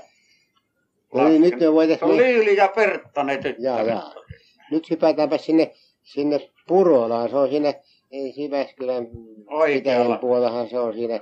Siinä on kaksi taloa, toinen maantien vieressä, mutta vasemmalla puolella on eteenpäin talo. Ja sinne tämä karja saatettiin päivällä niin kuin syöttämään sinne, koska siinä maantien vieressä siinä ei ollut tilaisuutta sellaista. Nyt kun meillä on näitä syyskantavia lehmiä, niin täällähän yksi lehmä tuli siihen poikimistilaan ja niin kuin myöskin poiki sinne. Ja tämä luulesti, mitä pitää jättää se talo. Tämäkin on semmoinen poikkeusepisodi tässä tämmöisessä, että harvoin näinhän tuu käymään. No tässä ei meillä ole mitään ihmeellisiä seikkailuja, mutta kun lehmetettiin sinne ja sieltä myöhemmin sitten, koska se olisi kaupungissa Kanterperin, kun ne kaikki nämä oli meneviä, niin hän aikanaan pois sitten. No, nythän me kumminkin tuolla tepakoitiin tähän nyt tässä Kuikankylään siihen, se talo Sipilä. Siinä oltiin yötä. Kuikankylä. Sipilässä oltiin yötä ja tässä ei mitään erikoista, ei tässä ollut, mutta sitten aamulla jatkettiin matkaa kaupunkiin ja tämä karja meni tuonne Pekka Kantelperille, jolla isä oli sopinut tämän karjan myötäväksi sinne ja on sopinut yhtymättä hinnoa, että meillä ei tässä mitään tekemistä ollut. Ja tämä vietiin se Tourujoen varrella, vanha teurastuslaitos sinne, semmoinen avolainen tuommoinen vai katos. Ja tämä meni ryssille nämä elukat. Ja heti kun vietiin sinne, alkoivat tätä teurastamaan ja niillä on semmoinen erikoinen tyyli tässä teurastusmenetelmässä, kun meillähän tainnutettiin liskaa lyönällä, kirjaspohjalla tavallaan. Näillä on semmoinen teurastuspuukko tai veitsi, kuinka se sanotaan, ne sillä sen niska nikaamaan väliin, ne tikutti, ja se sattui ne heti nikaamaan väliin, niin kuin ompelokone, kun se tikkasi sinne. Viimeisen pota nytkähti, kun mä sinne ytimeen, niin se oli környt. Näin ne tainnutti. Ja niin katsottiin vähän aikaa sitä, kyllä ne aina vähän nykipäältä pois. Nyt kun sillä oli sillä Kanterpillä, se oli käynyt täällä rouvassa kanssa, täällä näin, tunsi meidät täällä ennestäänkin. Ja laittoi meille, ei siinä muuta kutupäivällisiä, mutta kun me veljekset vain päin päivälliselle sinne, toisessa ei omia eväitä. No siellähän, jos muistat kuinka meillä oli loistoruuat, kun siellä oli sitä lihan runsautta, makkarata, jota ei meillä tunnettu täällä ollenkaan, ja kaikki sitä valiotavarata, niin sitähän pois syötiin. Muistatko näitä ateriasta? No, se oli juttu tällainen, että kun sitä oli monivarusteisena laitettu valmistettu sitä liharuokaa siihen, mutta etenkin tämä niin kuin sanotaan erikoisnakkimakkara. No. Ja se kiinnosti niin kovasti, että vaikka sitä oli syötynyt jo tarpeellinen määrä, minä olin kumminkin sinne tarpeellisen määrä, minun vielä mieli teki. Mutta täytyyhän siitä pitää huolen, että ei kuolema tullut, että määrä sentään sillä syömistä. Mutta tähän minä muistan elämäni iä, että kun ensi kerran saa hyvää nakkia, niin se oli niin hyvä, että en minä saa sanoin sanotuksi sitä, että miten hyvää se ollut. Mutta jos siinä on sekin syy, että se oli ensi kertaa, mutta se oli erikoisvalmiste se nakki sitten se oli. Se oli niin äärettömän hyvää kastikkeen kerran sekä kuivaa. Joo, ja vielä oltiin siinä jäässä, että ruokamaissa. Joo, niin. Ja oli 20 kilometriä sinä päivänä varsitu siellä Sipilässä, ja on 20 kilometriä kaupunkiin. Kaupunki siinä tepakoitu kaupungissa, ja se oli siinä kello 4, kun me sitten suoritettiin lähtemään pois sieltä. Hevosmiehet on lähtenyt aikoinaan tulemaan omia teitä. Meillä on vanhat pyöräreskeet noiden kärryssä, joilla me lähdettiin tulemaan kotiin sieltä. Ja meillähän oli tarkoitus tulla vain Sipilään asti. Niin, oli alkuperäinen tarkoitus vain Sipilään silloin iltana. Sillä mehän oltiin jalkasi marssittu sinne koko Jyväskylän matka . Ja vasta tuuli oli kamalan kovaa, kun lähdettiin sieltä kaupungista, niin ajateltiin, että tuossa kumminkin nyt mennään, sit nukutaan se yö rauhassa ja huomenna jaksetaan ajella kotiin. Mutta koska me lähennytään sitä Sipilää, niin pikkusen niin kuin tuulikin lauttuu. Ja tuumattiin, että no kyllä se tässä illan vilakassa nyt poleskellaan hiljalleen poleskellaan. Ja niinhän siitä lähettiin ja tultiin Sipilästä Tultiin Lannelle, eipäs yövytty vielä Lannen keskustalossakaan, ei vielä siinäkään. No näinhän sitä tultiin ja polettiin, mutta tietysti siihen mukaan miten jaksettiin, mutta ei myö missään kilpatarkoituksessa ajettu, mutta ahkerana kumminkin. Ja tuumattiin, että no annetaanpas mennä nyt Saariven kirkolle asti ja jos siinä juuvaa jotain virvokkeita, kun alkoisi vähän janottamaankin muutenkin paitsi se makkarasyönti. Ja niin sitä ajettiin taivaleelta ja niin Saariven kirkolle. Mutta mitäpäs tässä ollakaan, minä en itse niin kuin tuo Viljamin isäntävaari, se ajoi vähän kovempaa, en minä tiedä minkä syytä, oliko minussa sitten vähän velttoutta vai mikä, että minun, vai oliko minulla huonompi pyörä. Minä ihan kaikissa paikoissa tahtona ehtiä, niin kuin siinä, kyllä me oltiin jokohan me oltiin Kalamarissa asti kehvelisoiko, kun me ei. Vai oliko se Kalamarissa vai Saarimen kirkolla, kun minä ajoin sen. Kun niitä oli niitä vallinkaivoja, niitä patterimi, mitä ne oli niitä. Siellä oli niitä niinku eläviä ryssiäkin, jotka kaivoi niitä hautoja. Ja minä ajoin yhden päälle sillä. Ja hän ajoi pikkusen etempänä ja siinä meinasi tulla vähän niin kuin loukkaustakin, mutta minä sanoin, että varokoon kukin itsensä, en minä joo varoa, minun pitää mennä eteenpäin. Ja niin, minä pääsin, ei mua kiinni otettu siitä eikä se loukkaantunut, mutta vähän moittivat siitä. Päälle ajoista. Ja näinhän me tultiin sitten Kalamariin asti, mutta sitä minä en muista, että pysäytettiinkö me minkä verran aikaa Kalamarissa, mutta kumminkin hetken aikaa me siinä pysäytettiin siinä Kalamarissa. Mutta mitenkäs sinä muistatko sinä sitä asiaa, että nautittiinko me mitään siinä Kalamarissa vai päätettiinkö me, että sama yö aikana ja kotiin.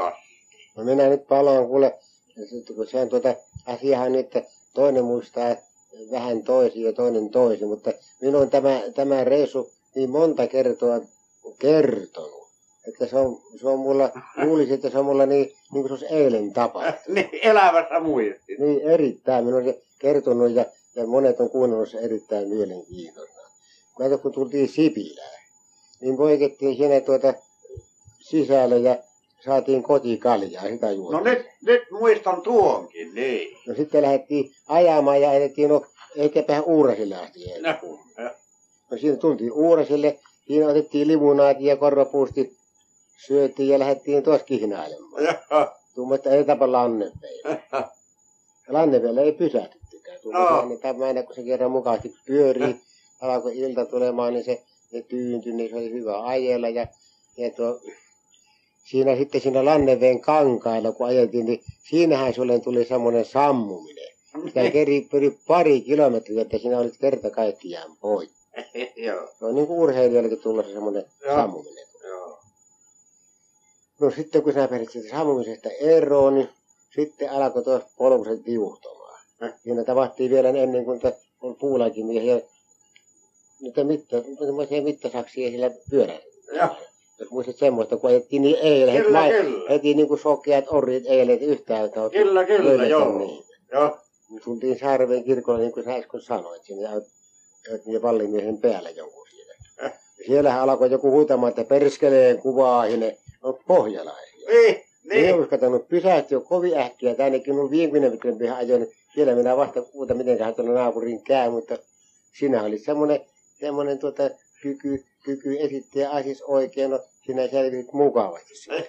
No siellä juotiin kanssa Saarella, teki limpsua vähän ja tuumattiin teitään Kalamariin. Kalamarissa ei pysähty.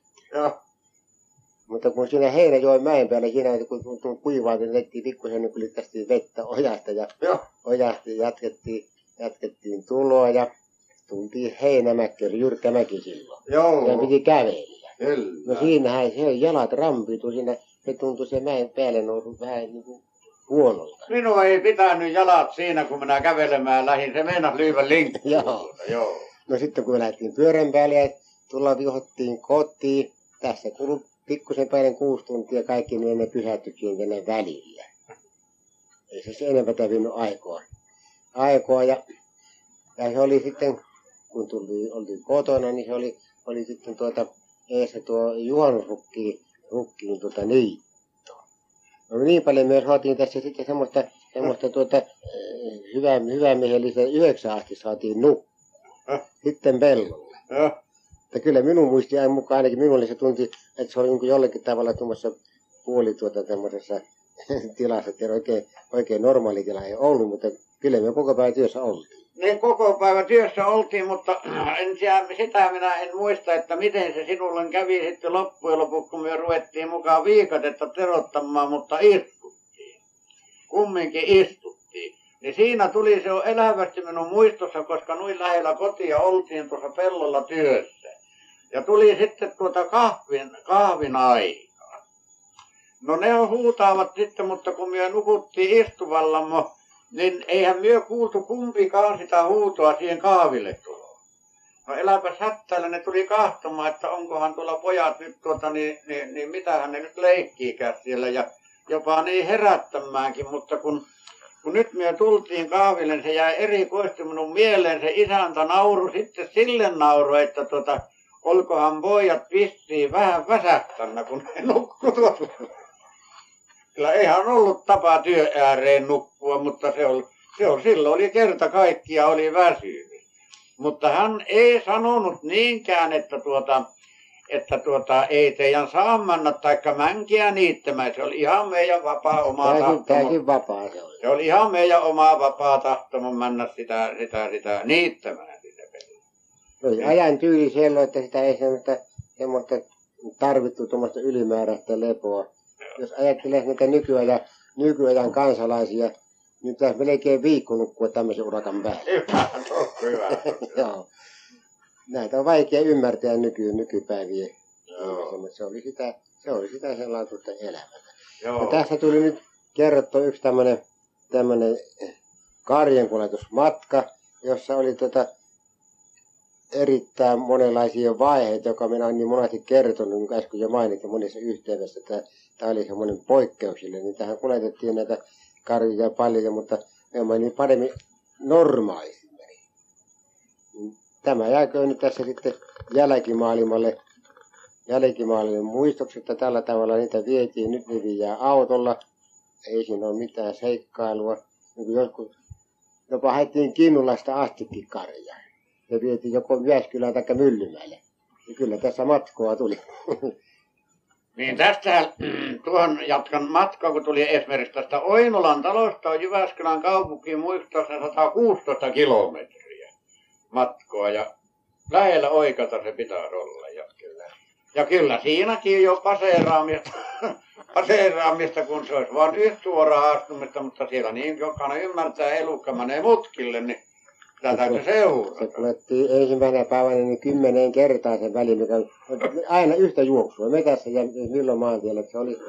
Mutta se oli meille mukava. No. Ja siellä on muutenkin aina jotenkin tuommoista seikkailua. Se tuntui nuorten miesten mieleen mukavalta, että sinne lähdettiin hyvin mielellään lähtemään vain. No. Aina jotakin jäi sitten muistiin. Joo. No niin, tämä tuli tässä nyt sitten kerrottua ja jäiköön tämän jälkipolville muistoksi. Loppuun. No niin.